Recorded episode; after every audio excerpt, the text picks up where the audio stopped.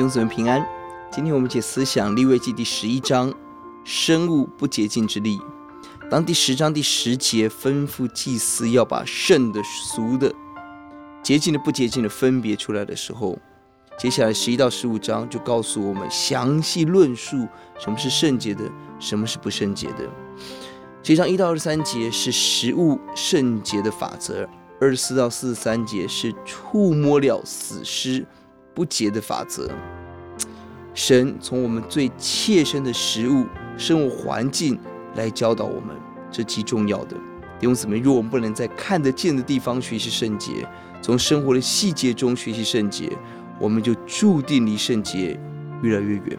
为什么我们要圣洁？这样的经文很宝贵的经文，在第十一章第四十五节：“我是把你们从埃及地领出来的耶和华，要做你们的神，所以你们要圣洁，因为我是圣洁的。”弟兄姊妹，我们要认真学习神关于圣洁的心意，因为神本身就是圣洁，我们不能违背神的属性。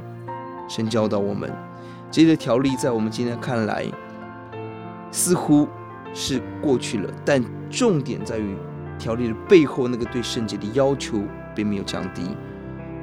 我们能，因为我们是；我们能圣洁，因为神是圣洁的神。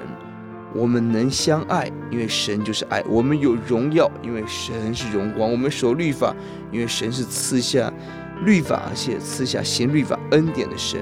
我们满有恩慈，因为我们的神是恩慈；我们是能，因为神是。阿门。呼求主，让我们更加倍的认识神，以及我们更深度的认识我们应当有的样式跟荣耀。我们一起祷告，主，我们感谢您。在基督里，你把全新的生命给了我们，让我们学习你圣洁的样式，在我们的生活最细节中开始学习，求主指教怜悯，听我们的祷告，奉耶稣的名，阿门。